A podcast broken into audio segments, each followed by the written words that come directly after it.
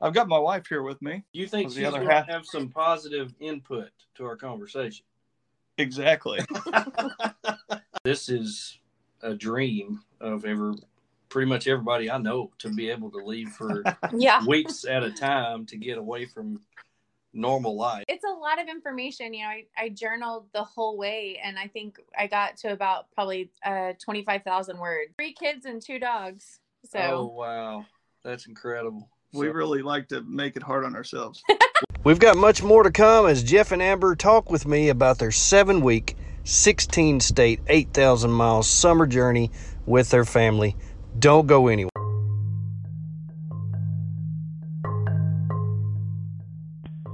If you go out and do not have access to electricity, you need some solar to keep everything running. Check out linsonsolar.com. Everything you need solar. linsonsolar.com. Good evening, everybody, and welcome to another episode of Professor and Friends. We are excited that you are here, and this is a very special evening for me because I get to talk to somebody who has lived the life that I want to live. And maybe it wasn't for a lifetime, but it was for a very short period of time. I am here with Jeff Kubiak and his wife, and I was introduced to Jeff by a good friend of mine named Lee who saw his post on Natural State Overland. And I wanted to read this post to you. It, it didn't have a whole lot of words, not a whole lot of sentences, but a whole lot of pictures. And uh, maybe you saw it. But the post said, seven week overland journey with the family. Now that got me right off the bat. Seven weeks. We covered 16 states and traveled just over 8,000 miles thought I could share some pics along the way. Jeff, welcome to Professor and Friends. Well, thank you.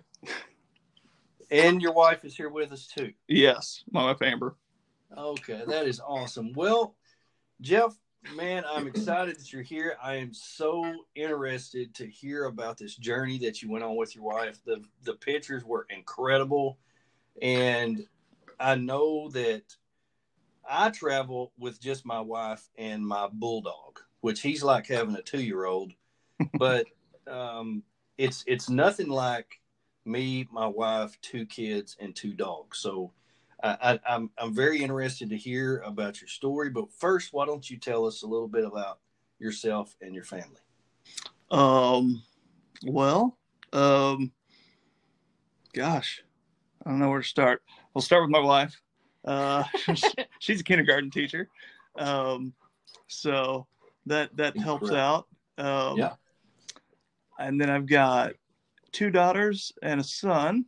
Uh, we got Emily, who's twelve, Lily, who's nine. nine, and Ben, who will be almost five. And then our two dogs, we got a black lab named Blue and a golden re- golden retriever named Toby. Um, so you have not only two dogs, you have two large dogs. yeah, yeah, Yeah. they they take up a whole seat. Hence, uh, Over uh, 60 pounds apiece. yeah, one of the reasons we took two vehicles on our trip.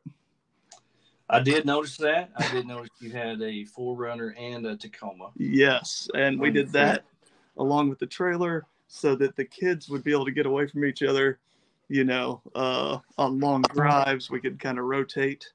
You know who was where, Yeah. and also because the back seat of the double cab in the Tacoma uh, pretty much had the two dogs. Okay. So yeah, All right. so uh, I covered kids, dogs, wife, uh, you me. live in Oklahoma. I live in Oklahoma, uh, out in Sand Springs, just outside of Tulsa. Um, I'm an IT guy in general. Um, I have been uh, I've been working at a oil and gas company here in Tulsa for like the last seven years, and they were acquired by another company, and so uh, a lot of jobs moved to Texas, and I stuck around in in town, and that is one of the th- main things that enabled us to have all this time to to go travel. Okay.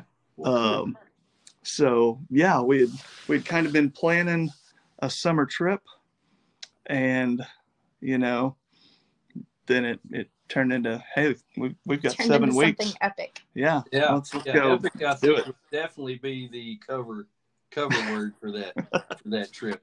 Now, what um, what drew you into uh, this type of trip, the overlanding style trip, instead of uh, maybe a cruise or uh, or whatever else? Well, we both we both grew up camping. Um, it's something that our families instilled in us. Um, Jeff uh, and his well, his father, himself, and and some other family members. They're Boy Scouts, Eagle Scouts. Yeah, Went Okay. all the way through um, and got kind of the highest honors in that. And then um, I was raised in a family that thrived outdoors and in the country, and so I really feel like. Um, and also families that that loved a good road trip. We were raised Yes. with a, a good road trip, and so I feel like it kind of started with that. And then, um, yeah, I mean, I remember Jeff and I are high school sweethearts. We've been together since we were sixteen, and um, some of our first, you know, trips and things like that were camping, and with friends. And so we've literally done this our whole lives and our whole relationship. So yeah. the past 25 24 years Yeah.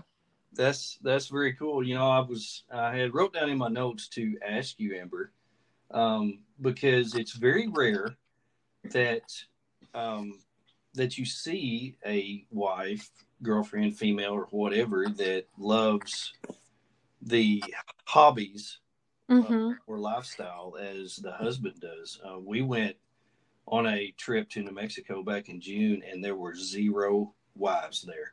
really 11 rigs, a Oh my whole goodness. bunch of kids. And, I, and I'm thinking that maybe it was the wives saying, You take the kids, I'm going to stay here and enjoy some quiet time. I don't know. yeah But, you know, to have a wife, and my, tra- my wife travels with me, so uh, it's it's a blessing to have a wife that shares that same thing. And I, and I just wanted to. To ask you about that, and you just told me you, you enjoy it as much as he does. oh yeah it's um i i was raised out in the country and you know the whole catching crawdads in the creek and and and swimming and fishing and and exploring and hiking and and uh it's just something we were both raised with and then you know um when you meet somebody so young when you start your relationship so young i feel like jeff and i have obviously grown up together and uh, being each other's best friend why wouldn't we you know have those hobbies together so That's great. Well, have you two ever done a, a trip of this length before? No, we've uh, two weeks is, Yeah. is Two has weeks. been our That's- longest before this That's that's usually a long trip for a family. It's Mhm. two weeks. and- see and for us we felt like we were always rushed like we felt like it was never enough well, I definitely, I definitely plan to, you know, out a route and have lots of things along the way. And if we're going to get over here before this day, we got to move, you know, Right. you know, you're moving camp every night and stuff. And so, yeah, we always felt rushed because I always want to see what's over the next, you know, around the next corner, Oh yeah. over the next hill, right? Right. Uh, which which pushes too hard on sometimes a, a whole family moving. I can be that guy. Um, but it was one thing that we had talked about after some of these, you know, week long trips. We made multiple trips to Colorado, uh, made some uh, trip over to Utah. We've, you know, we We- go to arkansas a, a ton yeah, we're always out over in Arkansas when we can, quicker trips, you know. But but we always would just push too hard. And I was like, you know, we need to do a trip one of these days where we can just say, Hey, do you want to stay here for like two or three days? You know, when we find a, a nice spot that we just really enjoy. And so that's what what this trip, you know, allowed us to do. It was really awesome. Well, I I did notice about your setup in your pictures. Um, Mhm. You know, there's there's really two different styles of overlanders, and there are those who have the minimal, easy setup, move from day to day, and then there's those who base camp and and go out and come back, go out and come back. Now, now your setup is not extravagant. It's not. Now you do have a trailer, Mm-hmm. um, but you don't have just a whole lot of stuff like no 10 minutes 10 Yeah. minutes setup uh, i Thir- think we got 13. 13 minutes setup and 10 minute takedown. No, it, What was it? it's slow takedown. We're we're thirty minutes. We can. I thought through it was shorter than that. We're not. We're not ever in a rush, but And the kids, the kids each have a task. The kids have tasks that they're responsible for, Yeah. as well, and that helps. yeah. Um, so But yeah, it, it- you can you can definitely get worn out. You know, setting up and tearing down camp every night and every day. You know. Oh yes.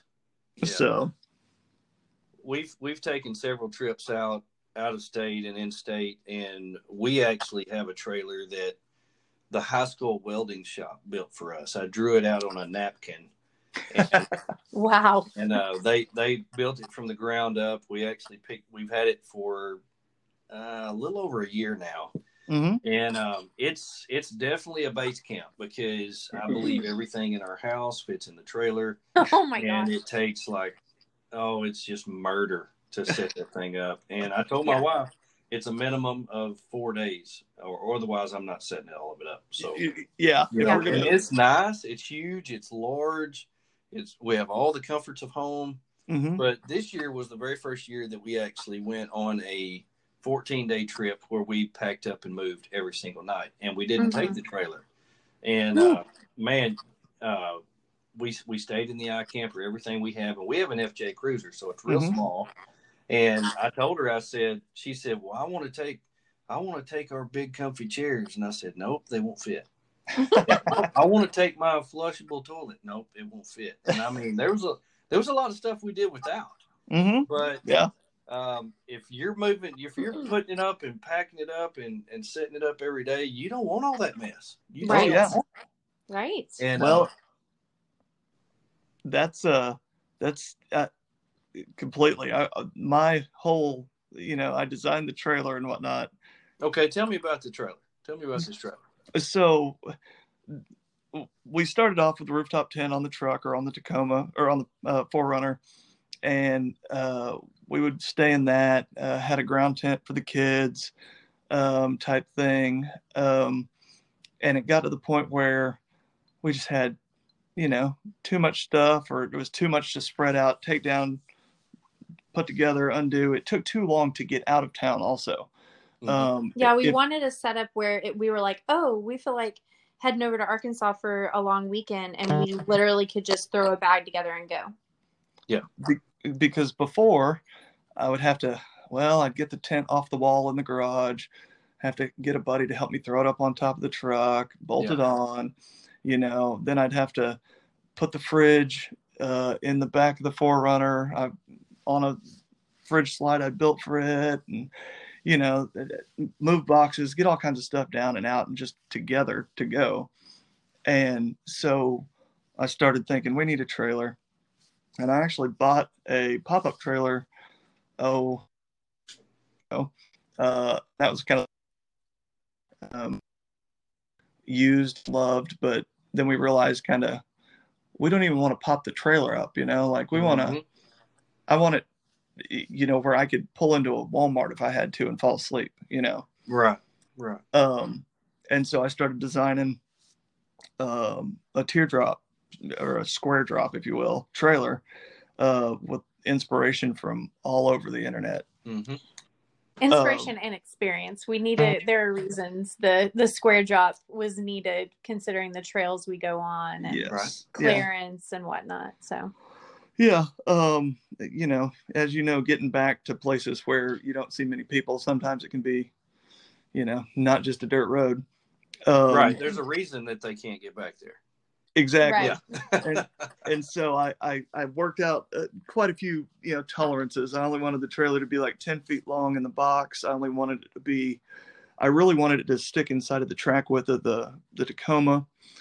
Uh, ended up a little wider because it's hard to get, you know, I went with a double bed on the inside. A lot of teardrops have a queen, but uh, went with a double in there. Um, we've got an 80 liter Dometic fridge that's on a slide out uh, in the front of the trailer. The back portion has a slide out uh, for where the kitchen is, where the stove sits and everything, with a pantry off the side, so that you can put the awning out, so that Amber's able to. She loves cooking while we're camping, and so to give her the the you know best of everything, you know, making sure she had a, you know, fridge and counter space and lighting and easy access to all the utensils and stuff without having to unpack and repack and all that. And it was a good upgrade. The previous um, version that he built me of a kitchen was a chuck box, and Yeah. and it was great because I could move it wherever I needed it. But gosh, I just felt like we were always kind of on top of each other. So that space, you know, when you clear when you feel claustrophobic in nature, you, your stuff's not working for you. Right. and so um that was a big thing was just the space to be able to do what i loved doing in nature which was cooking so. Right. so that's where the where the design of the trailer came in started you know doing that. And then i started building it. Oh gosh. Um i think i brought the the wood home. Uh i, I designed the whole thing in, in google sketchup and actually had it all the pieces cnc cut by a cabinet shop here in tulsa Okay. and so I brought the wood home, gosh, like first of May, I think.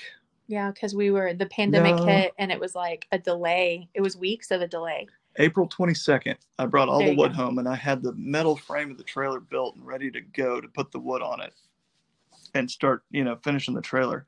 And then we left for our trip on June 7th. Uh yeah we left june 7th Yeah. So in a couple week or couple, you know, month and a bit, I built built the trailer and then we took off for its its shakedown run. Yeah.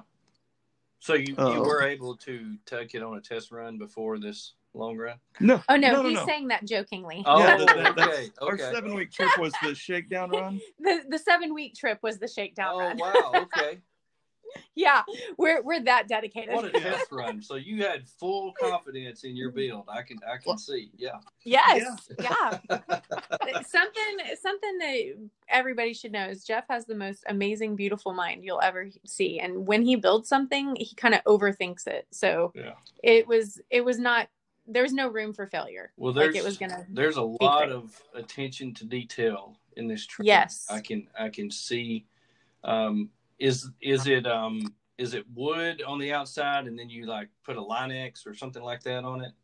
Yes. Uh, so the the whole body, the box of the body there, is made out of uh, three quarter and half inch uh, Baltic birch, um, and then yeah, the exterior exterior is covered in bully liner, which is an Australian product, Okay. um, similar to a Raptor liner or a uh, you know Line X type Right. setup. Right. Line X, I feel like is probably a harder um, coating, but the bully liner is uh, it uses um, oh gosh tire uh, Vulcanized. vulcanized rubber Oh, okay. uh, yeah, yeah. like in in the paint, and it's not a two part epoxy because something I had read about was you know with square drops the torsion on the corners and stuff they kind of need to flex and anybody Mhm. that's done anything with a uh, two part like a raptor liner or something they always crack right. uh, you get cracking and then you got to mix up two part epoxy and you know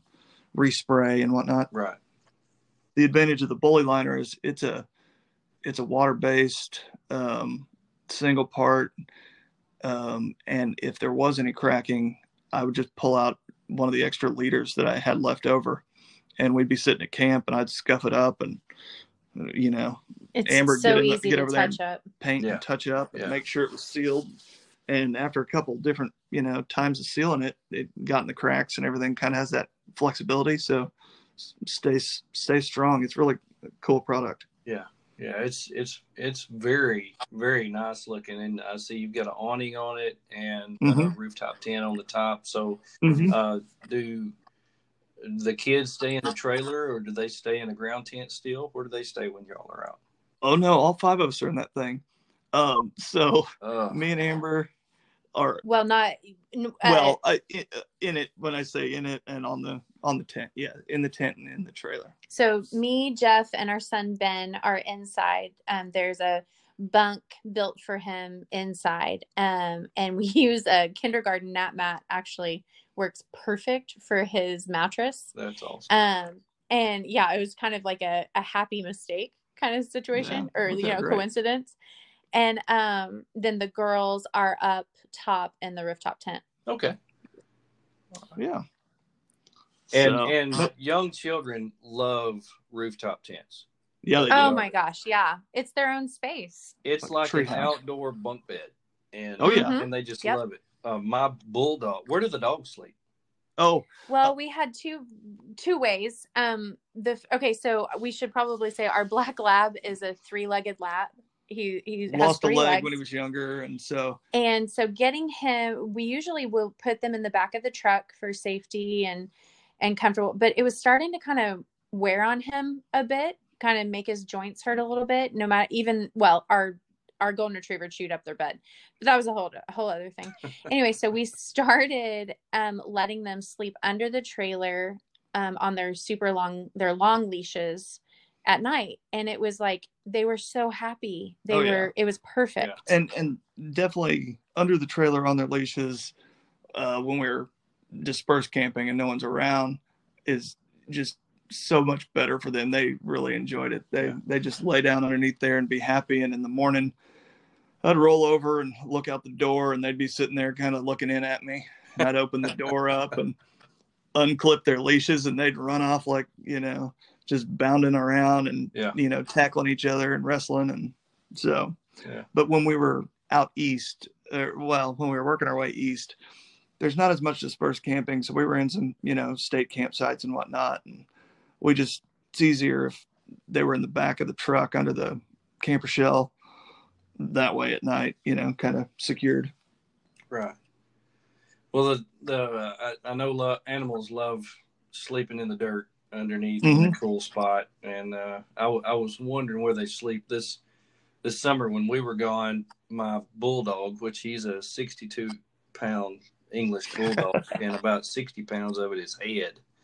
Oh. um, I mean, he's just a big old muscled up, tongue hanging out, slobbering everywhere, loving kind of dog. But it was his first time in the rooftop tent, and I had to carry him up like a sack of potatoes. But once he got up there and saw that he could look out of that window, just he, loved it He he was he was in love, and there were some afternoons I would look over there. I'd be cooking dinner, and he'd be sitting at the bottom of the ladder, just looking up, ready. Oh, to yeah. go, ready to go up there. You know, I'm ready to go to bed, Dad.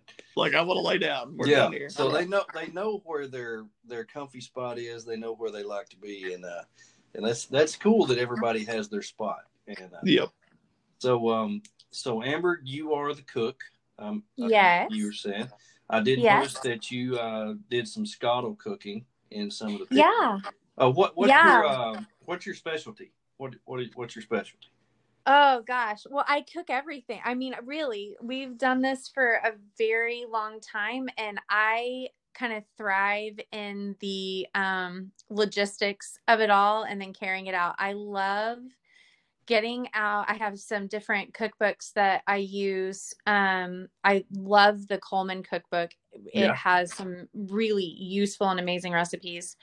Um but um just some tried and true fav- favorites that I do in my own kitchen.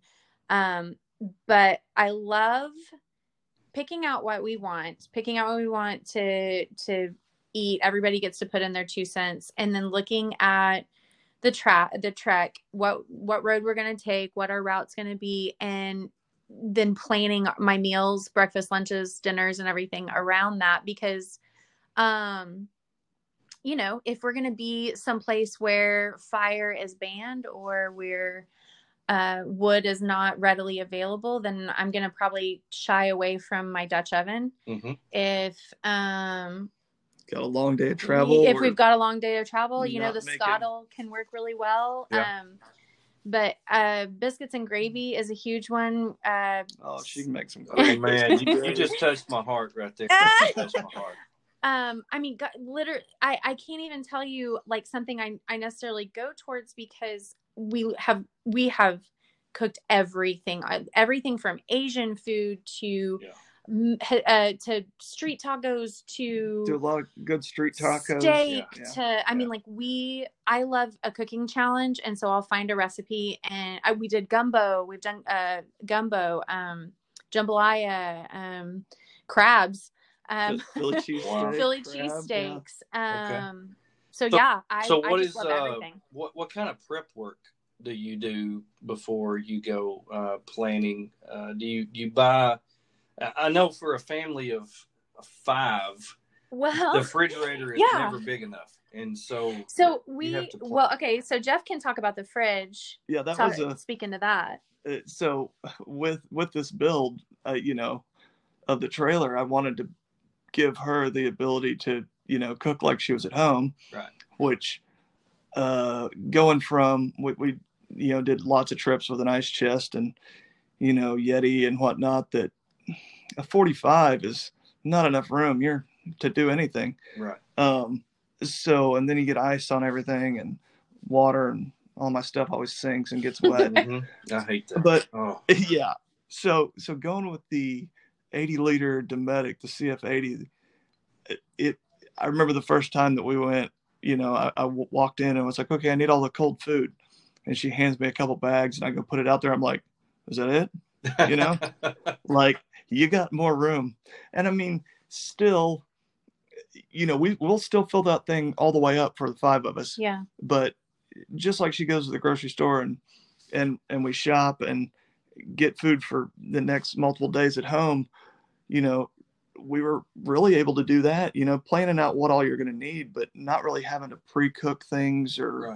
Well, you know I mean, to some, a, somewhat okay to a point, to a point, because um, I have found in our two week trips, um, it's great to go buy everything before. A lot of times when we go on our two week trips, we've got kind of a a crew, a tribe of people who join us. My sister and brother in law, our friend Doug, some other friends, and and so I usually go get the food for everybody and and plan meals and and whatnot. And so i would get that i would go get that beforehand. Anything that needed marinating i would do that and freeze. I've got um uh oh gosh what's that show? Uh clay who is that? Uh expedition. Expedition oh yeah expedition overland. Um i saw his uh one of his um you know things we use podcast or uh, uh shows one time and they have these like green bags that they put their fruits and vegetables in um to help them last longer. So Mhm. i've got some of that. Um uh vacuum sealing things is huge Right. and so helpful because um we've had some incident incidents where uh things have gotten water in them and just completely turned to mush Yeah. um but so there's some prep there for sure cutting things like getting not everything sliced up beforehand and and whatnot but that all kind of changed with this trip um the seven week trip we met some amazing people that gave us pointers on grocery shopping and planning meals on these long eh, trips and um, it was a game changer Hmm. um, for instance uh, you know if we we know we're going to be um, in New Bern, North Carolina in two days, I'm going to make a, and I know we have three days of groceries left. Well, I'm going to call or I'm going to put a Walmart order in, a Walmart pickup order in, in New Bern, go pick up the groceries we need for the next eight days. And they're, they're picked out and plan and, and ready for me. Um, so that was kind of a huge game changer to use things like a delivery service, a pickup service, or whatever on a large trip like this. Yep. And it was a logistical like blessing, to tell you the truth. yeah Awesome.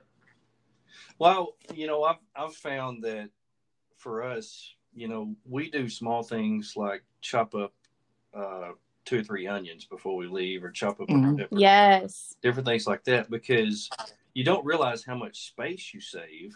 And and you Mhm. talk about with the the vacuum sealing, that saves a huge amount of space. Yes. You Oh, take yeah. things out of the original package, Yes. vacuum seal Yes. it, marinate or whatever, and it sucks it down. That saves. Now you could get three times as much stuff in a fridge, and an 85 liter fridge is extremely large. That's a big Yes. fridge. It is. Oh, yeah. We, we have a 55 liter, but ours is a dual zone, so it has that big giant thing in the Yeah. middle of it. Takes a lot of space away.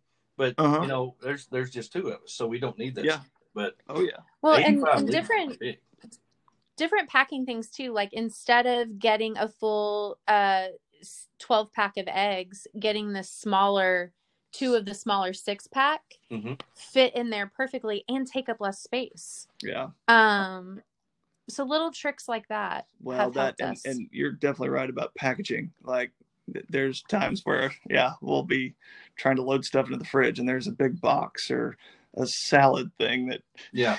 Oh my gosh, that was one of our plastic salad containers that don't fit anywhere. that was one of our discussions this last trip too is what vegetables because i want them to eat healthy i don't want the kids eating junk Right. for Brussels seven sprouts weeks uh, Uh, travel very well. brussels sprouts travel like a champ if Yeah. you want to take something camping take some brussels sprouts Yeah. but what that was a hu- that was kind of a funny conversation we had about okay what fruits and vegetables travel well what doesn't what because You only got so many days to You eat your only got- strawberries before they. You're right. too Stuff, beat that up stuff or- goes bad quick.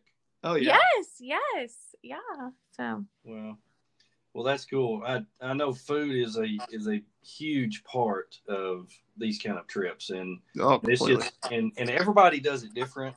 And I've seen Mm-hmm. a thousand videos on this and that, and then I watch Marco from Overland X who goes out there and makes tortillas from scratch. And, Oh, that guy. He's Um, And- that is totally doable, though. I am all about that challenge. I'm ready to take that. that guy on. is a challenge. That, that's a challenge.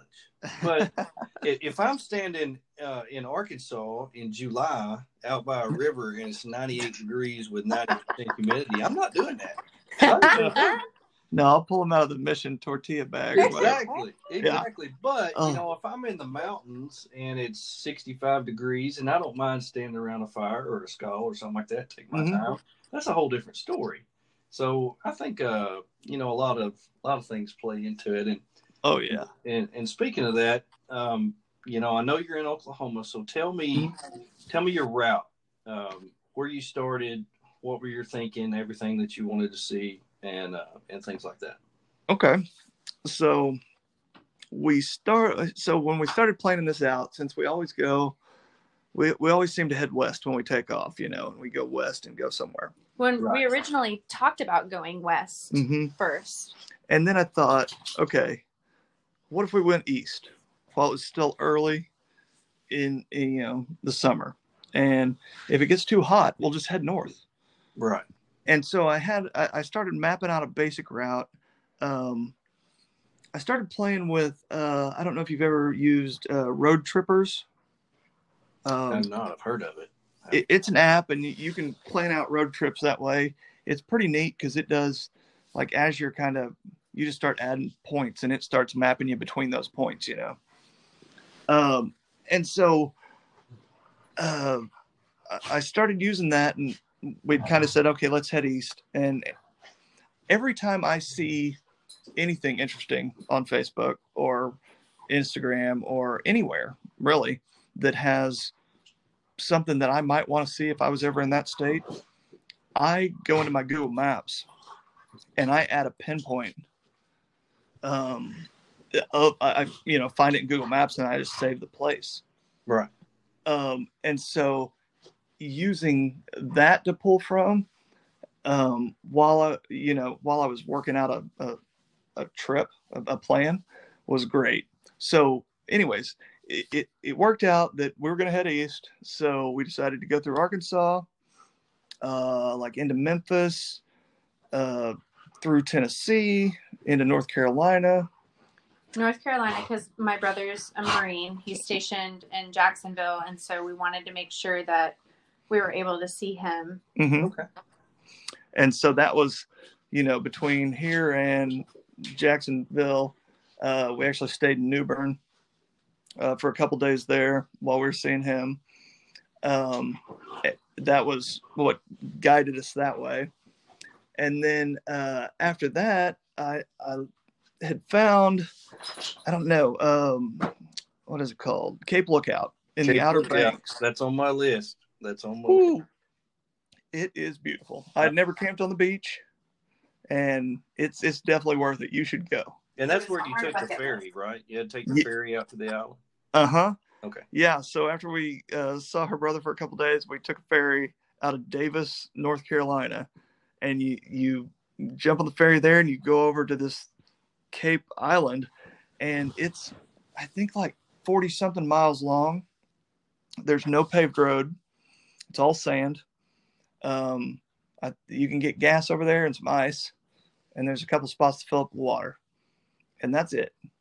Um, and you can drive all over the island, um, up and down the beach. You know, they've got stuff blocked off where there's turtles nesting and whatnot, but and you can camp right on the beach. And so we we were on the beach for four days, just hanging out and exploring and looking at seashells, and the kids were swimming and dogs were running chasing seagulls as they'd fly off. Yeah, yeah. How was the wind? Uh, How was the wind?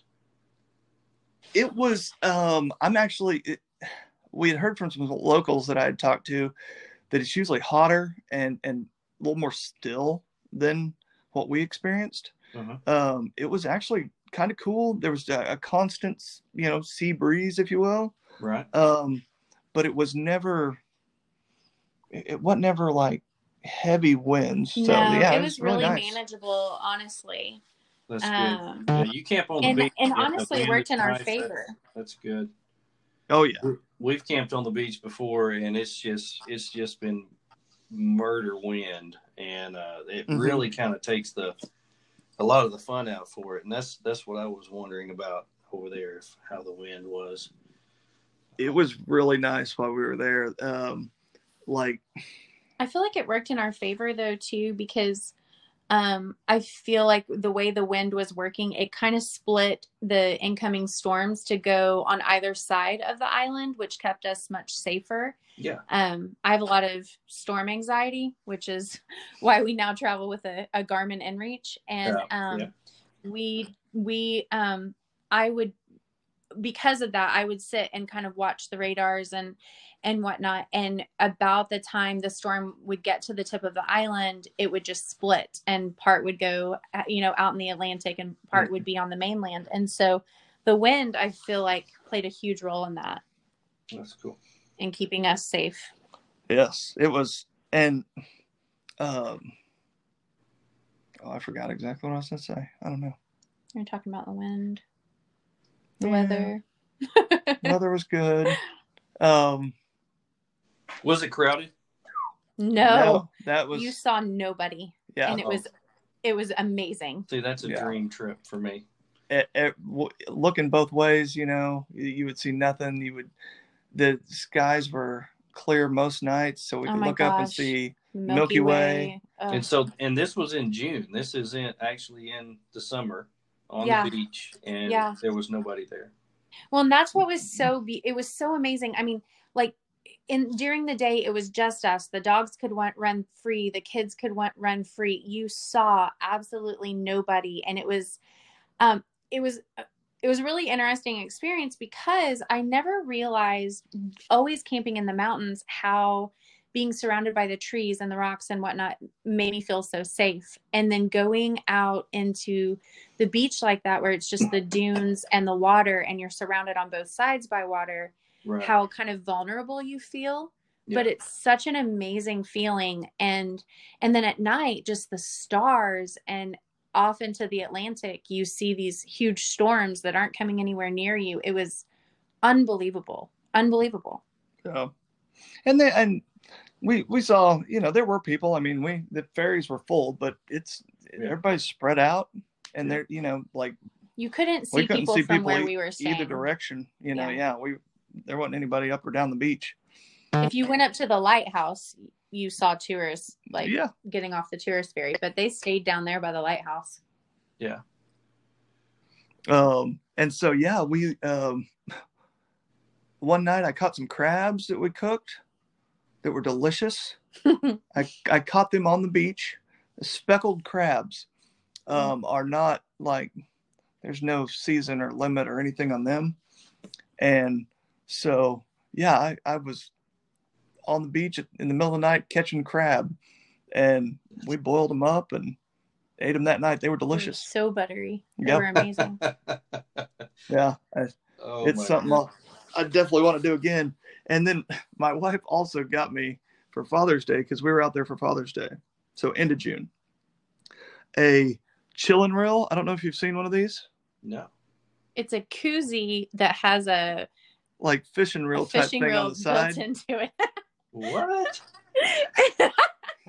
It's like a 3D printed koozie, and it's got like you can hand fish and then wrap your line back around the this little reel on the side of the koozie. you got to look it up. It's pretty Yeah, amazing. Okay. All right. But anyway, she she got me this for Father's Day, and so I open it up and I'm like, well, let's go see what we can do. And I get the kids to get me some uh, little uh, sand flea type, you know, uh, crustaceans for bait, and I waded out into the water and threw that thing out there, and I ended up catching five different whiting, these little whitefish that are out there. Hmm. Within like 30 minutes, I was I was pretty pumped. wow. So. Goodness. but yeah, so that was that. You know, I, I definitely would recommend North Carolina. I would, Oh, I would go and go back to the beach. We said we'd do that. It it was it was fun. yeah. Well, where'd you go from there? Ooh, okay. So after that, we went up to Rehoboth. Well, and keep in mind too, from here, I pulled the trailer. So this was my first time to pull the trailer. Okay, so we if we back up a little bit, as we called to get uh scheduled to get on the ferry to go out to Cape Lookout, we I called like three days ahead, and I probably should have called a couple weeks ahead, um, because we had the 4Runner that's 16 foot, the Tacoma that's 18 foot, and then the trailer the 16 foot, um, and so getting all that onto a ferry, um, you know. I, I called and they were like, "Hey, you know," I said I got a thirty, whatever, thirty-four foot and thirty-six foot, or thirty-six foot. If you know, I could switch the trailer around any which way. And so they were like, "Yeah, we can get the, you know, 4Runner pulling the trailer on at this time, and then we can get the Tacoma on earlier." And so I hooked the trailer up to the uh, 4Runner, and the wife pulls it out there, and then we just left it hooked up, and we took my truck and drove around while we are out on the island So then from camp. And then when we left, it was the same way. We continued to have the 4Runner hooked up to the trailer, and she was pulling the trailer, which she doesn't do very often. So going there though, that there was like a two hour, three hour difference between Jeff getting on to the island and me getting onto the island with our four year old and our nine year old. And so I had to maneuver onto the boat on the, the ferry with this trailer that I'd never pulled before and get all the tires aired down so that we could drive on the sand and everything. So it was a huge Nice. learning experience for me and and to do it without jeff being there to watch over me and make Yeah. sure making making sure i was being safe and you know he's my other half so Yeah. um this was my first time to be pretty independent from him doing this so then on the way back She We did have to- great. She got out there. Everything was fine. Yeah. we did he got to crack a beer on the way over i was a nervous wreck but but then coming back it was the same situation where i had to pull a trailer and then we just kind of headed north towards rehoboth and not really thinking anything of it. And so yeah so we're she's pulling the trailer. I'm i'm just driving the truck and uh we get into where the chesapeake bay is. And so we go to go across the chesapeake bay bridge which is also a tunnel. And amber doesn't like it is bridges. not a bridge. It is like it's it's it is 16 miles of crazy. So we we get out onto the chesapeake bay bridge uh it's it, there's a storm that was It- kind had come through and, And there's so construction so there's it's down to one lane. on the bridge and she's pulled the trailer in the rain and, and, then she it's goes not just a storm it is a curtain of water that you can that you can barely Oh, see through. And oh and let's just say this and by the way it's super expensive to drive on that 16 mile mile bridge. Let's like just say that. 30 bucks to go across the bridge. Wow. yeah And- well and th- and so it's it's actually a bridge that then turns into a tunnel that That- goes underwater. 150 feet underwater. And then it comes out of the water and turns into another bridge that goes for a while and then goes down under the water again. 150 feet. And then it comes back out and turns into another bridge again. And then you end up on land. It was my worst nightmare. Wow. Who in the world kind of crazy person thought that up? i'm telling right? you what and that is exactly what i said and uh, it makes sense because there's two the two sections where the tunnels are where the boats can get in and out and they don't have to do a drawbridge you know and then Jeff's over here, and we travel. We don't want to talk on our cell phones for safety and whatnot. So we travel. We We've talk got on radios. the midland Yeah. uh, Yeah. gmrs yeah, and um, so you know, he's like, "Oh, is there a crack in the wall? I think I see it leaking." I mean, just being a total stinker about it, Uh, and I am a mess. And yeah, it was it was interesting. she did great we got there um with but- no help from you. What it says. Yeah. yeah not at all I oh, just- you remind my you remind me of me uh, for some reason. I don't know why. Oh. Oh, so after after that trauma inducing drive for Amber, um, we uh, we got into Rehoboth, Delaware. Uh, got an uncle that lives up there, and so we stayed with him for a couple days. He's got a condo that that we hung out and caught up with him Did laundry because we laundry. were gross. Yeah. and grocery shopping and all that stuff, you know, kind of reset. Um, and then, gosh, we, we wandered around there.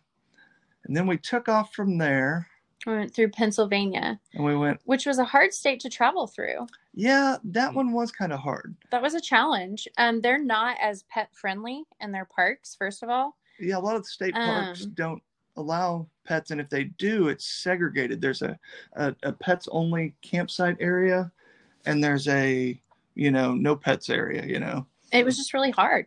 and there's not much there's not any that i know of you know dispersed camping Mm-mm. land there Right. Um so we stayed in a, at at uh, laurel hill state park though up there which was which nice. It was a good place Yeah, to, nice. to visit. nice campsite um had a lot of activities uh some good hikes we hiked down saw some cool waterfalls it had a lake the kids were able to do uh some stand-up paddle boards and um Canoeing, canoeing and and some weird bike contraption Yeah. Pontoons. so did that and then we really kind of oh well we stopped in pittsburgh and saw a buddy of mine from college for the just for a couple hours and then we pushed through and went all the way to youngstown ohio Yeah, Ohio's not one of our favorite. don't, don't say that people Oh, will- sorry. will hate on us but it's you know i've We been to some loved other Ohio. states but um so we we kind of pushed pushed through there and we were really wanting to get into michigan. That was another one that that really drew my attention Well, we Um, wanted to get into Michigan, but I'm going to be honest, like it was a huge surprise to us because being from Oklahoma, mostly traveling west in our different trips, um, you know, we thought Michigan, Detroit, smog, busy factories, you know, uh, and and then we get there you and did i i looked at a map Okay, well, I didn't. These are the things I thought. And we get there, and that, I mean, it blew us away. Michigan was the sleeper state for us that Yeah. kind of changed everything. I mean, it, it really is Yeah. uh, lower Michigan um, is it's uh, flatter, but like the water in all the lakes Mhm. there is super clear and clean. The um, like we we went up to Higgins Lake is one that we stopped at that was just beautiful. It's like the second largest inland lake in in Michigan. and we had to go there because that's my family maiden name. So, Oh, yeah. family name. and so uh but then yeah we got into went all the way up to mackinac island uh or, well to mackinac we didn't actually go out to the island but uh crossed the bridge went up into the upper peninsula and man when you get into the upper peninsula like it gets it gets sparse really Yeah. quick which is really Yeah. cool It's almost Like, like, I don't know, have you been- up there?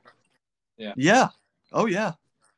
And just beautiful, you know. So so that was one that I feel like we spent we spent a couple weeks in Michigan, didn't we? Yeah, was- and we could have spent more. I mean, we had a reason that we needed to get to uh, South Dakota, but um, if it wasn't for needing to keep a, a specific schedule for a specific reason, we we would have stayed in Michigan. We had no desire to leave. Yeah. That's a problem that I have when we go places. Is I I have these planned out. I want to go here. I want to go there, and then when I get to one place, Mhm. it's like I don't want to leave. This is too good. I don't Yeah. want to leave. we we- we should have you know planned out three more days Yeah. here you know Yeah. but it's it's a crapshoot though because sometimes you'll be like well, let's get to this spot and then it turns out yeah it's yeah, okay you exactly. know? Yeah. We should stay back there. But yeah I mean, honestly, Michigan in itself, like you could almost do a whole other podcast on Michigan. Like it was that epic and kind of almost life changing for us to see it. Um, it has so many different Mhm. faces, Yeah. you know. Um, the the Great Lakes in general, like so when we got oh and we up- also we, we get into michigan uh that was june 29th ish you know right around fourth of july and so every campsite in michigan yeah, we did not plan that well. on Yeah. that part, th- this was but I kind of like that. you know if we go back to kind of the as you were talking about describing the route i know i'm just kind of walking through it but I, I we we roughed out the route which took us to michigan but i did not know which day we would end up in michigan and so therefore i did not have any like reservations of any sort Mm. um and, and we were just kind of winging it uh i actually even threw a post out on a couple of the different you know overland groups uh on facebook that i'm part of and was like hey anybody in michigan know where i should go camp just because it was Right. that bad. You know, I was like, I don't know. Let's figure it out. So Well, and plus Um, with and- all the the COVID going on, it's like more Yes. people are getting outside, so it's uh, the the campsites are more full, and and I've, I've never seen so many people outdoors as I have in the last six months. So I can I agree. understand. It's- It's it's very crowded. yeah, and you know, I'm glad people are getting out, but whew, Yeah, no doubt. But I, I wish they Yeah. would go away. You know, I'm kind of one. Yeah. Of those, you know, I'm glad you. I'm glad you're getting Yeah. out. I wish you would get out somewhere else. yeah, but so once we once we went across we got to the mackinac bridge and went across into the upper peninsula. That was kind of that was a game changer for michigan. Yeah, for us lake superior in itself i mean when i say it has so many different faces it's like you go to one part and it's like a uh, a north carolina oceanside town. Then you go to this other part and it's this turquoise crystal blue water that looks tropical and then you go to another part and it's like a foggy Nor- northern yeah. coastal town i mean it's just unbelievable and you're all on the same lake the entire Mhm. time which is just insane to me yeah. So we went all the way from once we went into the UP, we went to Whitefish Point, and uh, so checked it out as far, I guess, east as you can go, right? Mhm. and then yeah we pretty much worked our way all the way across um coast up there of the lake i guess if you will or the Mhm. um and then went all the way to the uh Keweenaw peninsula um and that was beautiful we went all the way to to high rock bay up there and um we didn't want to leave No, we didn't want to leave. It, that's the like very edge of the and actually camped right, you know, at the ten feet from the point. water. Um, I actually kind of cried a little leaving that place like it was it was pretty It- amazing yeah, it was really Good. cool. Well, and and another thing, we uh, so when we got into Michigan, thinking back on this now, um, I had asked somebody else about um, fireworks, you know, shows if if they had been canceled or what the deal was, you know, um, and uh, what I got from a couple different people is that yeah, the bigger big shows were canceled in like Lower Michigan. We ended up in Munising, Michigan. no, uh, it was um grand Grand, no, uh, Grand, grand marais Grand Marais, Michigan, for Fourth of July, and it's just this. So we were just outside of town at this uh, uh, campsite, and we decided to go into town on the Fourth of July and see what was going on. And they were and we having needed some supplies. We needed a few little things. yeah And we show up and it's like the middle of a parade or like a parade. a, a parade's just about to start. Yeah. You know, you got kids riding bikes and golf carts that are decorated, and people pulling their boat with, you know, blow up stuff on it, and you know, uh, throwing candy to the kids, and you know, just that that small town, really cool Yeah. vibe. And and just in this little bay, uh, right on on uh, Lake Superior, and so we ended up coming back that night and the whole downtown, you know, kind of right off off the uh, off the bay. They had fireworks, did a huge fireworks show. Um, it was it was just really cool. Something that you know wouldn't have ever seen. You know, wouldn't have ever thought I'd Right. be you know up there, and it was it was really cool. So, um, but yeah, that gosh, where was I at? I, I don't know. That that was Michigan. Yeah, we went to High Rock Point, and then so we had at that point we had um, some family members traveling uh, separate, and they we had this kind of idea that we would meet them at Mount Rushmore, and so um, we trekked it across uh, uh, Minnesota and Wisconsin, right? Yeah, Wisconsin, sure. Minnesota, and um, to try to meet them. Well, put it, it didn't work out, and they weren't able to make it. And we find out we kind of find that out last minute. But we find this really great uh, dispersed campsite around uh, Rockerville. Um, just super cool area. We were 11 minutes from Rushmore, Yeah. the Black Hills, Yeah, it was it was just really really cool. Um, and so we stayed there for I think three nights. yeah, and we went out to uh, uh, the Badlands one Mhm. day and checked that out, and went to Wall Drug out there, um, and then went to Rushmore, and then we went to um oh, what's it called? Crazy Horse. Yeah. Yeah. So- Saw Crazy It Horse. was so amazing. I think um, if if I have your timeline right, I was out there right about the same time you were. Uh, yeah. we were out We're there- now right before right before we came a tornado had come through. Were you kind of in that um, a tornado came through while we were there. It came through um, Spearfish Canyon. Okay. I think okay, so then I think we were there just immediately after you then. Okay. Well, that happened on uh, I can't remember, maybe a Wednesday or Thursday, and we were there until that Sunday. Yeah. Um, but yeah, we were on motorcycles, and we were Mhm. up at um, uh, one of the places up in, in Sturgis, and we were just riding back, and and uh, I used my phone as a GPS, and I was leading everybody, and all of a sudden my phone started blowing up. Um, dangerous storm, take cover, and I was like, "We're six more miles, please hang on." Yeah. We're six That was- miles, and uh, as soon as we pulled into the garage, the bottom fell out, and uh, Ooh. so it was uh, it was a crazy time. But I, I did see your pictures that y'all were out Mm-hmm. there, and I and I thought we were out there pretty close to around the same time, and and um, it was it was a wonderful wonderful time of the year. I love the cool mornings and the cool evenings that they have. Mhm. Oh, just just amazing. wonderful. It really Love was. I love that area. There's so much to see and do there. Yes. Oh, we also hit Custer State Park, I think, while we were Yeah, I out there. saw the Yeah. buffalo. Yeah. Mhm. Yes. Uh, so that was that was awesome.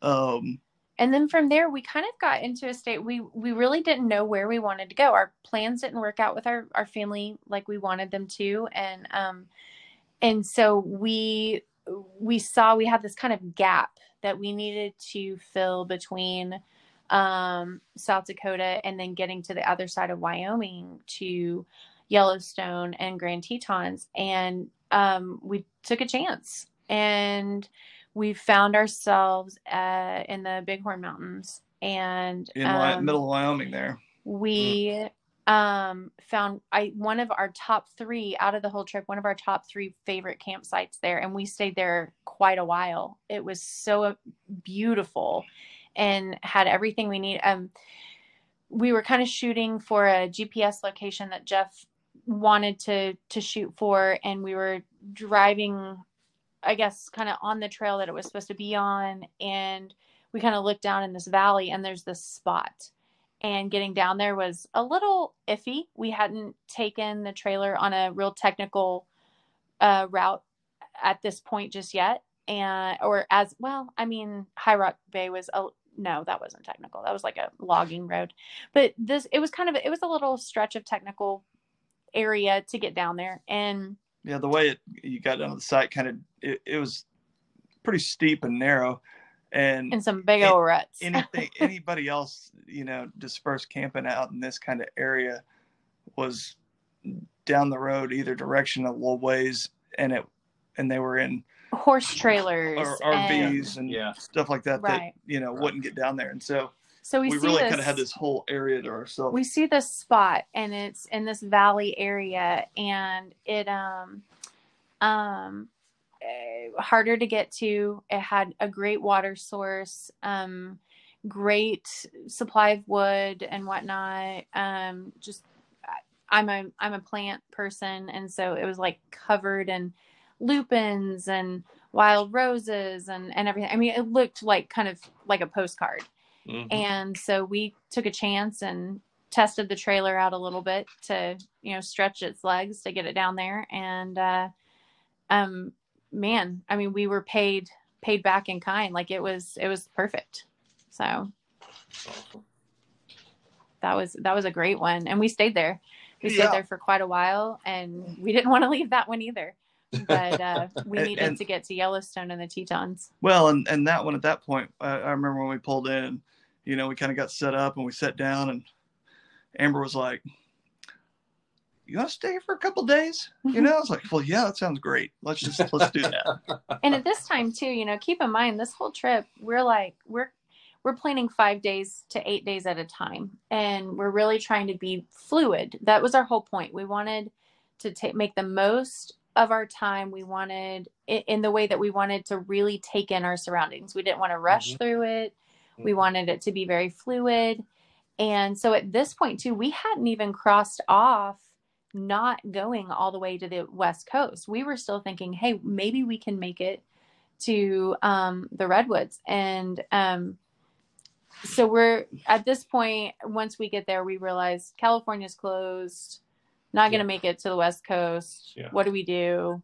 And so we kind of sat on it for a bit. Yeah. and and i should also say my amazing husband who's kind of a rock star uh, changed my brake pads at that campsite.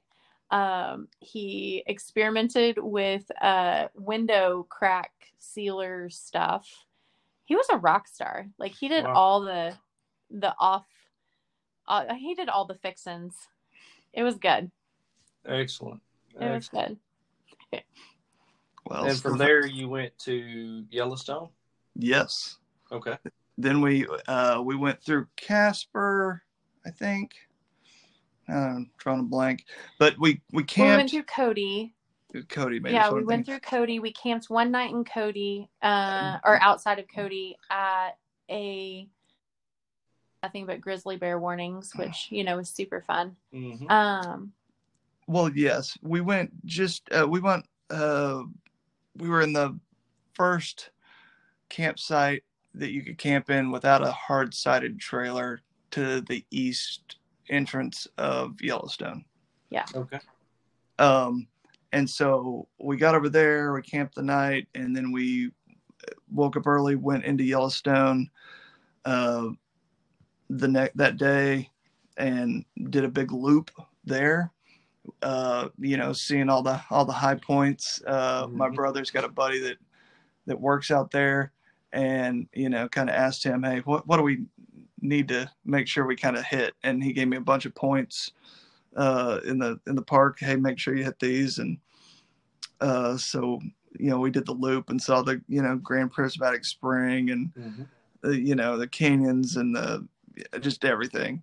So uh, that was awesome, but definitely nowhere to camp in Yellowstone. Everything Right. was booked, you know, Yeah. a year ago. Um, and so we headed south out of the park, um, and were looking for some dispersed spots out there that I that I had pinned. We spent two and a half hours, I think, looking around for campsites, and ended up um, in the uh, Grand Teton Wilderness area. Uh, there's a spot that that I found, and uh, it was still kind of busy for dispersed camping, but um, we we found a spot up there and and camped for the night there, which was, you know, a, another one that was just beautiful. Um, yeah, uh, we stayed one night there, and we ended up going down into, oh, what is it? What's the what's a town south of um, Jackson, Grand Teton. Jackson Hole. Jackson Hole. Yeah. We went down into Jackson Hole. One thing that I guess I'll kind of loop back to Tennessee. Uh, we had told the kids, you know, hey, if you want to do something, tell me what you want to do, and if we come around, if we come across it, we'll do it, you know. And so my Our nine-year-old Lily Lily, yeah, my, She's our adventure daughter, yeah, she girl, she wanted to do a zip line anywhere we could find a one. A zip line and a roller coaster and in roller every coasters, state. yeah. That was her only request. and so when we were in Tennessee, uh, one thing we stayed at Natural Falls State Park when we went through there, and they have uh, like a tree line, zip line course type thing, adventure course, and so we did that. And she is 52 inches tall, so we had to do the kids version. You Which, know, which She does when you're not the middle appreciate- child and you're short, it totally like messes up your chi. Like she was Yeah. so mad. Yeah. She was so bitter. yeah. but we, we did that. She still had fun, and um, we also did a mountain coaster in Gatlinburg uh, that she wanted to do, uh, where you know you get pulled up and then it just gravity feed, you know, Right. down the tracks. Well, there's one of those also in um, Jackson Hole, and we went there, and uh, me and her did it because she wanted to, and man, yeah, I, uh, it scared her. It was fun. Some of those uh, gravity coasters are pretty scary. Oh yeah. They, oh, uh, but she loved they can- every minute of it. she Yeah. loved it, but it, it scared her. That's the point. Yeah.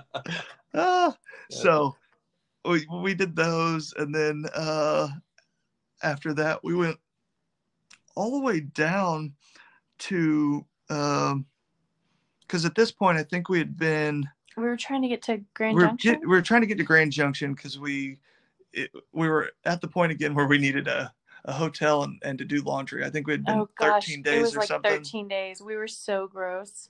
and I swear we were I swear we were still shaking sand out of ourselves from from the beach. Oh, there's that had been like the 3 weeks sand before. Never goes away. Nope, No, always it's- there ever. somewhere. it's still in my truck. Yeah. Um. Yeah. Yeah. So we were pushing from Jackson Hole to get down to Grand Junction, Colorado, uh, where we grabbed a hotel room. And that took us down and through Utah. Which we didn't know that we were going to go through Utah. Yeah, yeah. Yeah. That was an accident. It's, it's but much we found I feel like Flaming Gorge. Flaming Gorge. Yeah. Amazing. Um, and so we went in, through Flaming Gorge and and golly through Vernal, I guess Utah, and ended up, you know, we we got all the way down to um, Grand Junction, stayed there, did some laundry. I think we stayed stayed two nights there, Yeah, we And had we- a lot of laundry. and we went out to uh, Canyonlands while we were there, Right. Oh yeah, uh, and drove through the the Canyonlands. I don't- Monument National Park, yeah, Colorado Monument. Yeah. yeah. Uh, s- I said Canyonlands. Yeah, I went. yeah. What did I say? I said Canyonlands, but yeah, it's like Monument National Park, Monument Valley. That's what Monument it is. Valley. Yeah. Yes. Yeah. No. Yeah. Um. So we, yeah, I'm I'm scrolling around on a map trying to find what, where we were at. Um. But so we went out there, went through that. Um, Scared just me some more. beautiful. Yeah. Uh, Amber doesn't like uh, shelf roads in general. I don't like shelf roads when I'm not driving. I like to be in control of that situation. So it is a control thing. Oh, Okay. totally, Okay. totally. She thinks, Okay. she thinks I'm just gonna drive straight off every cliff. Uh, an, another way that you and I are exactly the same. My wife thinks the exact same thing. Um, I get treated the exact same way. Well, And, you know, the go- uh, I'm I'm a perfect driver until it comes to something like that, and then all of a sudden I've never driven before. So yeah, she doesn't think totally I know how to brake. Yeah. I just feel like I just feel like I am a better driver than he is, and and also I we had to keep our kids quarantined. I was sure. I mean, keep in mind Lily, our middle, our our crazy one. She's the one that's like trying to climb down the side of a stinking canyon, and you know, so I'm like, keep the kids in the car. You take pictures. I will drive. We will be safe. And oh No. lord, it was, but it was beautiful. It was worth it Yeah. Yes. for sure. Yes. So, you know that that's. Anyways, we'll we'll move on. Where Wait. was the uh, Where was the fire tower? Ooh, that was uh okay. That was in um Wyoming. That was in Wyoming. That was in uh the uh Oh, what is it called? What is the big the wilderness area? Uh, that well, blah, blah, blah, blah, blah, blah. Um, Bighorn Mountains. Yeah, Bighorn Mountains. Uh Cloud Peak Wilderness area. And you know what? Did you know? I mean, I feel like uh, everyone knows this and I didn't. I know. I feel like we were the You know, only ones in the go on, dark. on recreation.gov. You can you could rent actually- those. Yes. That's like amazing. Fifty-five dollars a night. That for is that one. amazing. Um, I told Jeff, I said that would be like the cool that little that firehouse one. It was two person, had a little uh, butane stove, uh, uh, slept two, uh, had this uh, 365 degree horizon view of this. Yeah. It would, that would be like the coolest honeymoon spot. You're right. I would seriously go You're there right. for. I found for- one. Uh, we were. I had to go pick my wife up in Denver. I was out there for nine days, and then she flew to Denver to meet me for another week. And and I had found one that was just southwest of Denver Mhm. that you could rent for like forty bucks a night. And- Yes. And, it and it said, "Sorry, closed because of the COVID." And I was like, Oh, "You kidding me?" that's terrible. Yeah, I, those things. Yeah. that- that's the deal of the century, right? Oh, yeah. I agree. And I feel like they are like they're just this hidden secret that people know about, but then they don't. I don't know. It's, yeah Right. I, I don't know i feel like i should i should have known that and i just kind of realized that plus uh using gaia maps I, I switched over to another layer and that's where i finally you know you could like click on it and it'd be like oh here you can go to the site right now and book it you know? I was like ew well look at that. It was amazing. That's so yeah that was that was up there in um wyoming which just yeah good another good state. I just really enjoyed it. Yeah. um gosh okay let me finish out colorado So, yeah, here. Grand, Grand, so Grand Junction, we stayed there, and then we went through. Is that when we went through Dinosaur? There's a Dinosaur, Colorado. Or was Yes. that Utah? Yeah, yeah, no, that's Yeah. that's in Colorado. So Amber had seen somewhere um, that Oh, the. St. Mary Glacier that's just outside of Denver, Yeah. um, out around Idaho Springs, uh, Colorado, and so she said, "Hey, I want to go there." So I said, "Okay, let's go," and we took off from Grand Junction and went up there, and that I seventy.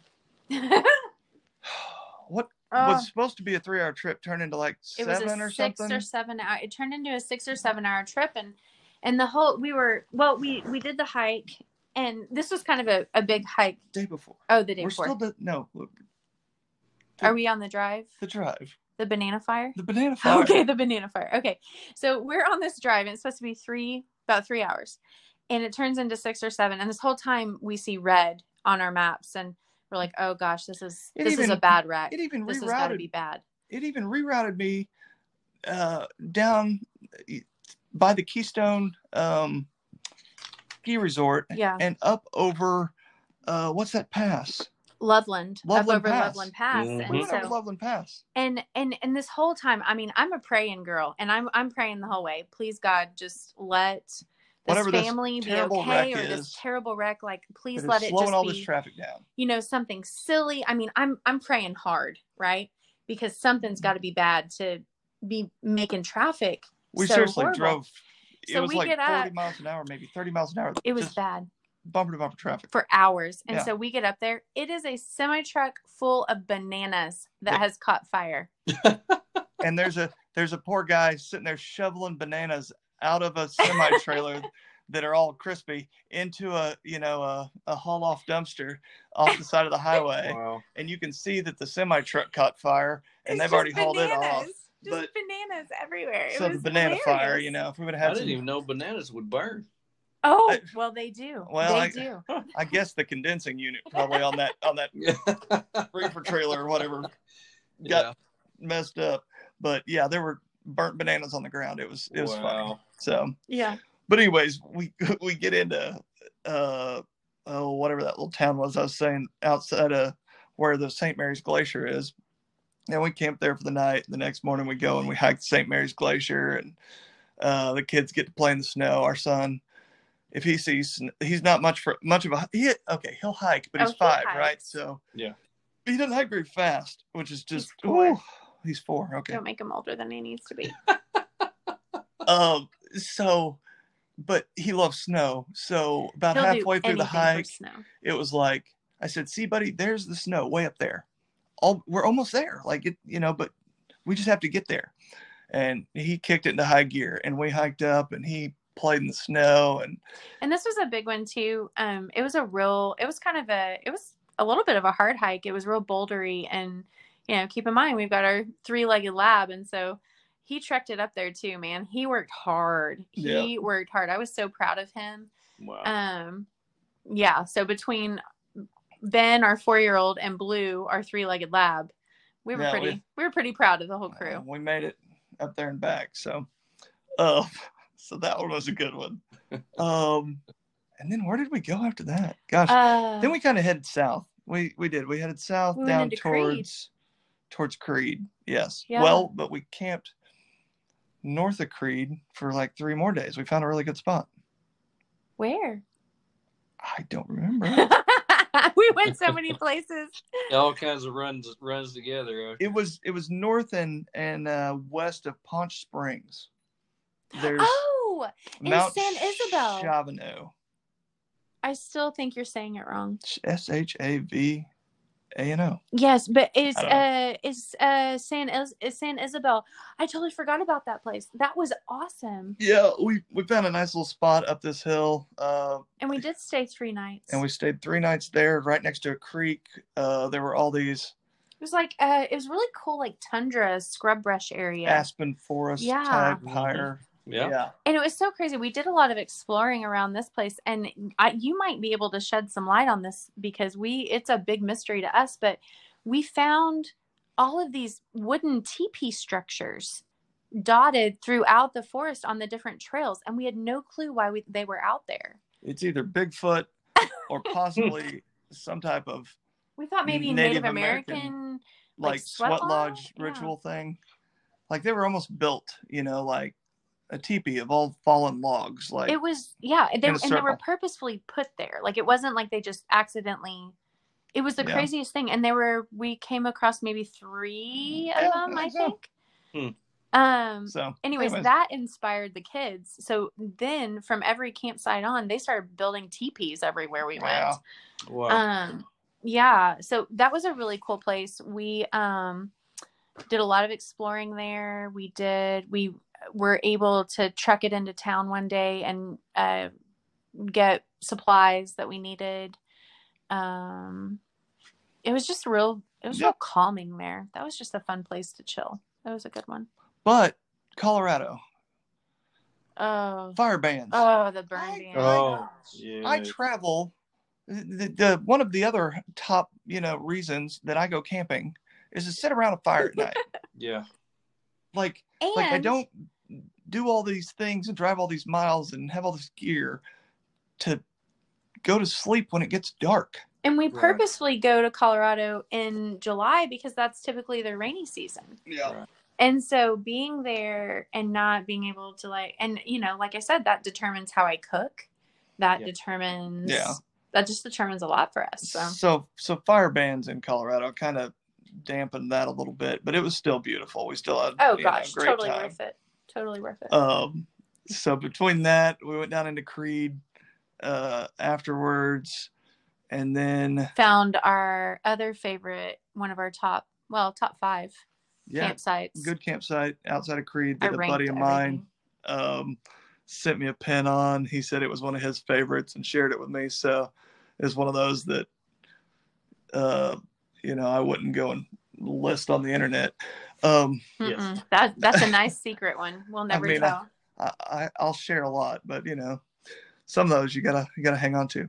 I. Um, so stayed there, really enjoyed it. Uh, another one, we, we love a good spot, you know, down by a creek, you know, That's especially favorite. some, hear, be able to hear some running water, uh, yeah. you know, while you're sleeping at night is, is always awesome. Um, and then we thought, okay, well, there's one county we, we see here in Colorado that doesn't have what we thought. a fire ban. I didn't see anything on fire ban. So as we left Colorado, we were headed towards oh gosh, where were where were we? Uh, What was it called? Two Buttes. two buttes. Two Buttes. It's two Buttes, which are just little hills, right? Like mesas, but they're rounded off a little bit. Uh, in the middle of the plains. Just nothing, nothing around it. Just two things sticking out of the ground. Yeah. And, and so on our way there, we already knew it was going to take us, I think it's like six hours worth of drive time. Uh huh. But we also wanted to go into Creede and get a couple things before we left. Uh, Oh, found gosh, some and coffee we we liked, you know, and then we went to the Great Sand Dunes that, that day also. Mhm. Oh, I was complaining the whole time. And so we drive all the way to Great Sand Dunes. The kids get out. Luckily, I bought a boogie board while we were in uh, New Bern. Newbern, North Carolina. So we had something for them to use on the sand, you know. Um, and so we we go in and, and we go hike the sand dunes and we get out there and the kids, you know, are sliding down the sand dunes and just having a blast. But that that took us a, a couple hours. So uh, we wouldn't have left. It would have been somewhere else that, you know, like I said, we've been west multiple times before. We always drive right past the sand dunes. Yeah. And I would like to go there during the melt, you know, early, you know, s- summer or whatever, when everything's Spring. melting. Right. Um, and, and, because I was like, why don't they put this parking lot closer to the dunes? yeah, no kidding. You got to walk a quarter of a mile just to get to the Right? first hill. yes. Yes. And, and I Oh was like, Lord. oh, this is a dry lake bed. Now I get it. Okay. Yeah. or dry river bed, creek bed, whatever. Um, but so yeah, So I would definitely time. definitely go back. The, the kids like doing that. oh yeah, know. they want to go back to that for sure. Um, but then we took off from there to get over to Two Buttes, and so Well, we should probably we should probably add ever like I said, obviously we've been doing this for a long time. We've been doing this for years and out of experience, we have a family rule that we make camp before sundown. Um Yeah, well, it's our rule. and, and she likes to push that like rule. yeah about three o'clock ish, you know, four o'clock ish. Uh, Try to get somewhere. it gives me enough time to get the kids settled. It gives me time to get dinner taken care of and start that fire and just have a drink and and and sit down together, right? And and be calm. Right. And so it's kind of a rule uh quite a few years ago. Well, and we just kind of pushed that. We just when threw a little bit more in. when the sun's going down. yeah and and so we don't enjoy pulling up to somewhere in the middle of the night you know I want to see where I'm camping before I go to sleep. yeah which leads us to two buttes so we get out there in the middle of the night and it's dark and we're driving and it what i was looking at was this like it looked pretty there's like two pictures on google um, of this of this swimming hole, you know, um, out in this little oasis, you know, whatever, by this lake. Well, this lake is pretty much dried up at this point. Um, We and- pulled up and there's an abandoned structure, and our 12 year old daughter said no. I didn't even have to veto it. She already vetoed it for for us. Like she just flat out said, "No, Daddy, we're not we're not going here. We're not Yeah. staying here." She's like, this seems sketchy. And it's like nine o'clock at night. Yeah. And so I had another pinpoint of a camp type area that was dispersed, and it was just in a field though. And so we turn around from where we were going to camp down by this lake that looked kind of sketchy at night. Somebody had been murdered there Oh, I for sure. Somebody had an been murdered abandoned house. No, hundred percent. Somebody died there Oh, at some point. It really wasn't that bad. Beautiful in the morning. um, but that, on top of that, we pull out of there.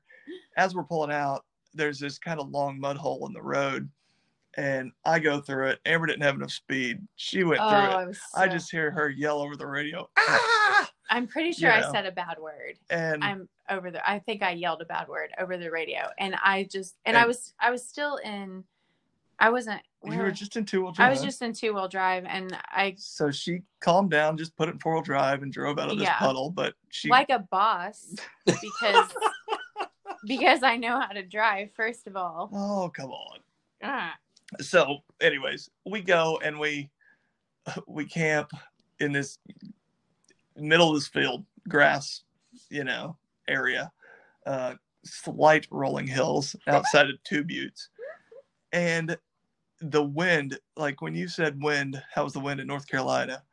It was great. The wind here at two buttes that night howled.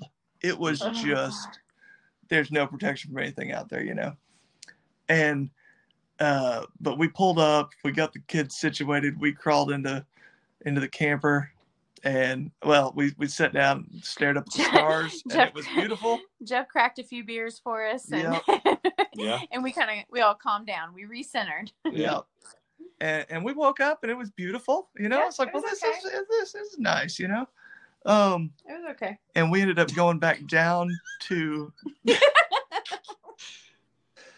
we went down to the swimming hole area and in the morning we were like wow this is you know really pretty out Yeah, here it was actually it was- had a it was surrounded by um Russian uh Russian olive trees. olive trees yeah. It was unbelievable. and there were there was uh grapes down there too Yeah. i think a a lot of weird stuff but anyways beautiful little swimming hole um And there was a cross. Somebody did die there, by the way. at the top of the cliff but i don't think they were shot um anyways we swam she cooked breakfast and uh that was really our last night in the trailer because Camping. Yeah. then again we yeah we'd been out another week or so and so we we grabbed a hotel in kansas and then trucked it home Yeah. so man all right i think we cleared the whole thing Yeah. people usually get bored by about black hills i don't know where you're at So what what was the deciding factor of hey, let's go home now?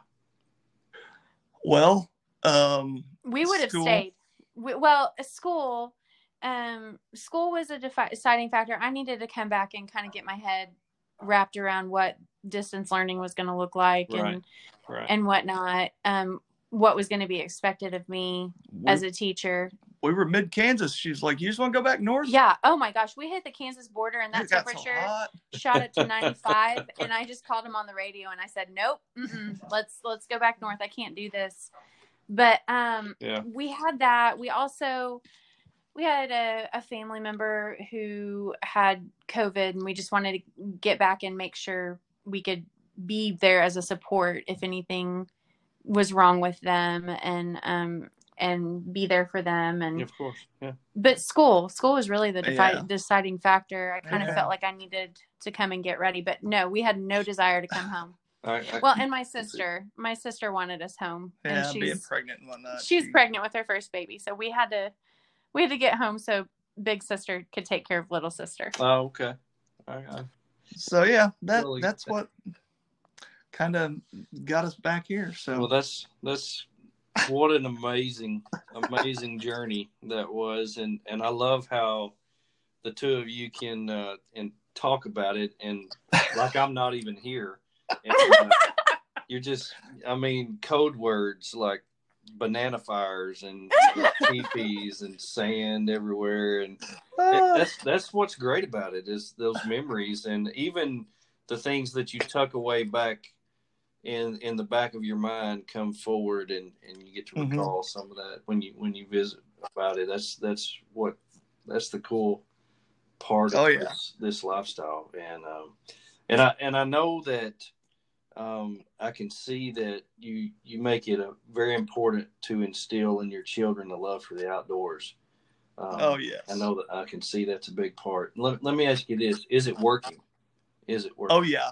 Oh yeah. We Yeah. we we had um our kids our kids understand leave no trace our kids understand i mean that's one thing when we would go to a campsite you know we had talked about um the the influx of kind of newbie people out there which is fabulous that's awesome you want people to love nature and get out in nature but we protect it too. but we noticed a lack of protection of nature that we haven't Well, and just seen before Right. people are in the past people are trashing. and it was Yeah. frustrating. Um, we saw it more and more the further wor- uh, west we went, and so we made it a point at every place we stopped. We filled up a, a bag of trash, and our Yeah. kids, you know, uh, our kids knew we would go someplace and they, you know, mom and dad they brought glass out here. Mom and dad they yeah.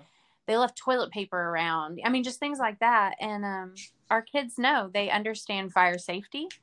They understand pulling their weight in a Yeah. campsite. Even Ben, our four year old, you know. Oh yeah. Um, and they use nature to be creative. You know, when we're there, they're building fairy houses. They're, you know, building teepees. They're, um, you know, seeing our 12 year old where they're not allowed to have social media. And so, um, you know, seeing her use imaginative play and be creative. They were writing songs and journaling and, and whatnot. I feel like, um, putting them in nature just instills a sense of innocence in them that I don't want them to lose yet Yeah. that the world can take away. Well, and and we were talking about having to, you know, deprogram them uh, from just turning around. You know, Ben from walking around the backside of a tree and peeing. Yeah. Yeah. You know, or yeah. When you get home, voc- let's go over the things that you can't do anymore. Okay. Well, and the vocabulary we have we have this like we have this really aggressive uh uh shovel that It's- we use. it's not a. Uh, it's aggressive. It's not. It's not the Krazy Beaver, but it's it's very same similar. yeah, shovel. it's got like a serrated like it's a murder spork. yeah, we know. call it the murder sport. we call it the murder spork. And so Ben calls shovels murder sporks now. And we're like, son, you can't go to school and call something a murder spork on the playground. Like, I'm going to get a call. Yeah. Police You can't do that. coming and visiting daddy. Um, Yeah. Right, Just right. And with mommy being a teacher in the school, I mean, the principal's just going to walk right to my classroom. Yeah.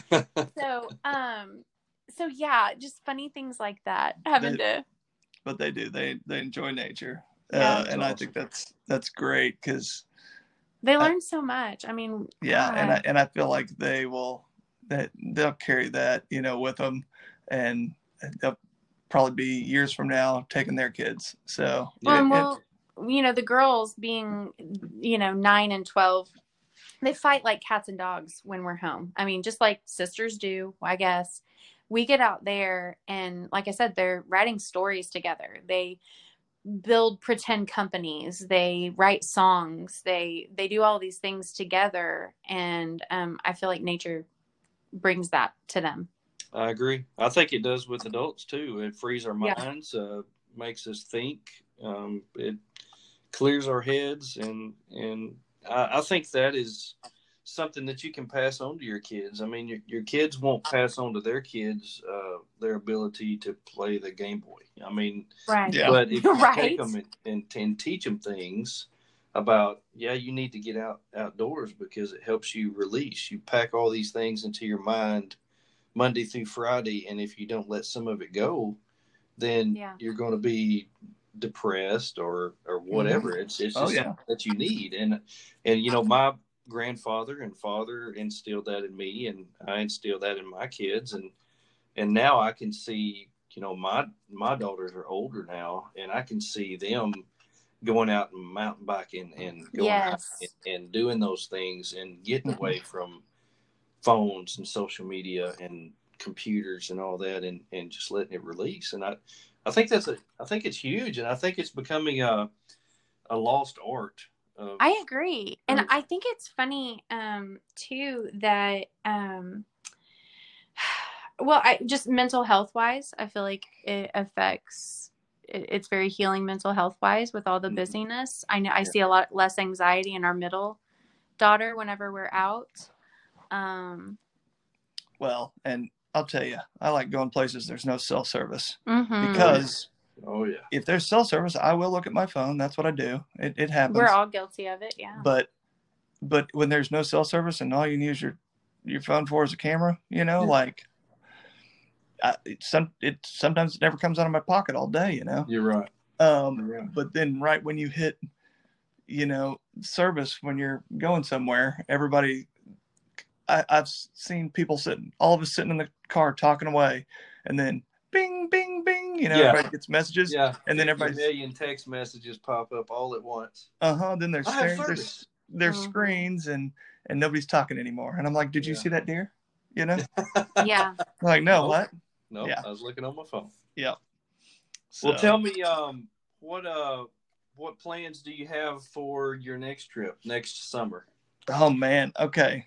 Well, the most Um, immediate plans we have are um, that we want to continue with our camping once a month. We go out once a month. Um, we specific we love going to. We have a lot of places. Um, in Arkansas, we like to go, and uh, southwest or southeastern Oklahoma, that we like to go. Um, so the once a month uh, trips are something we've committed to for each other until spring break and Mhm. then we've kind of talked about um, hiking some of the Appalachian Trail. Actually, starting to do some section hikes with that.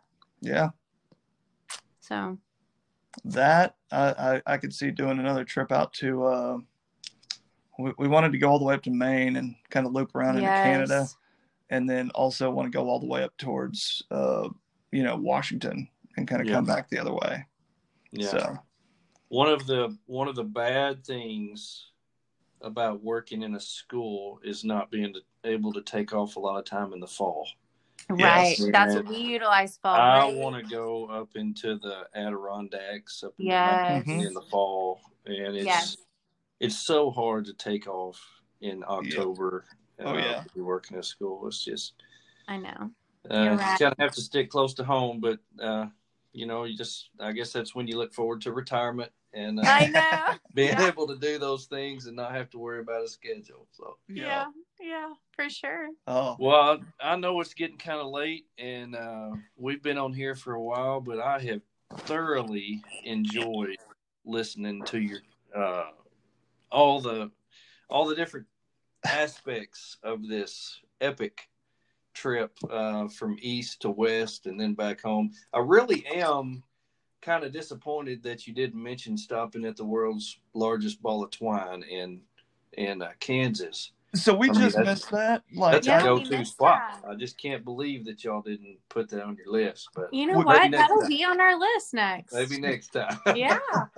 we went into Dodge City, and that's only what like, you know, three hours from the largest ball of twine. yeah, yeah. Well, I've been to both places and have no desire to go back to either one. So, uh, you know, I, that's definitely not on my bucket list anymore. It was no longer, and uh, so there you go. But You check that one off.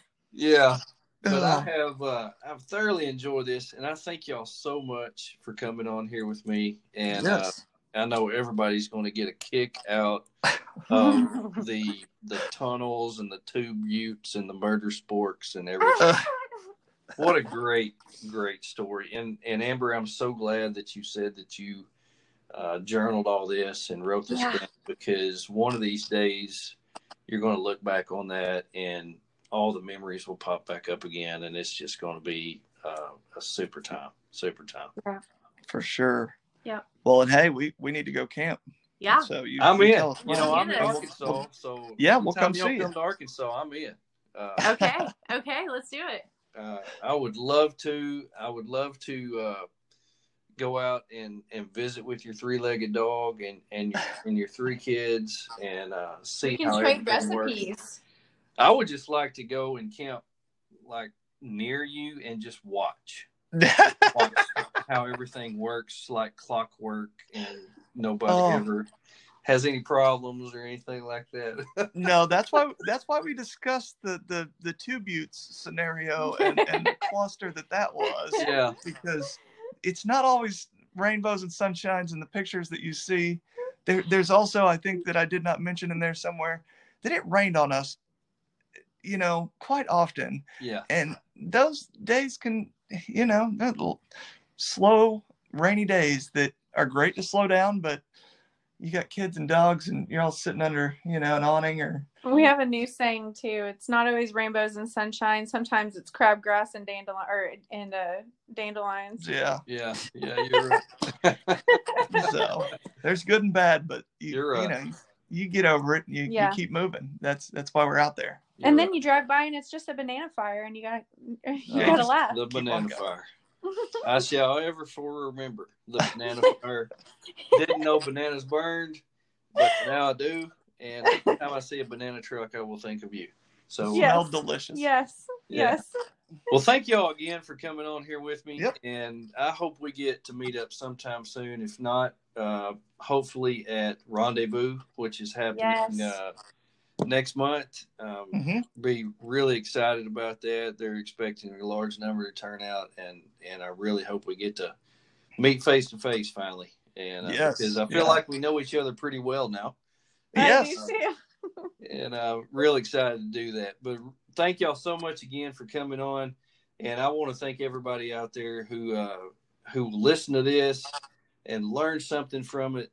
These these this couple right here has been out there. They've done it. You can learn a lot from each other, and that's what we need to do. And thank you all for tuning in to another Professor and Friends. Come back and join us next week when there is no telling what in the world we're going to talk about, but you'll want to hear it. Thank you again. Well, there you have it. What an epic adventure. Join us again next week on Professor and Friends. Have a great week.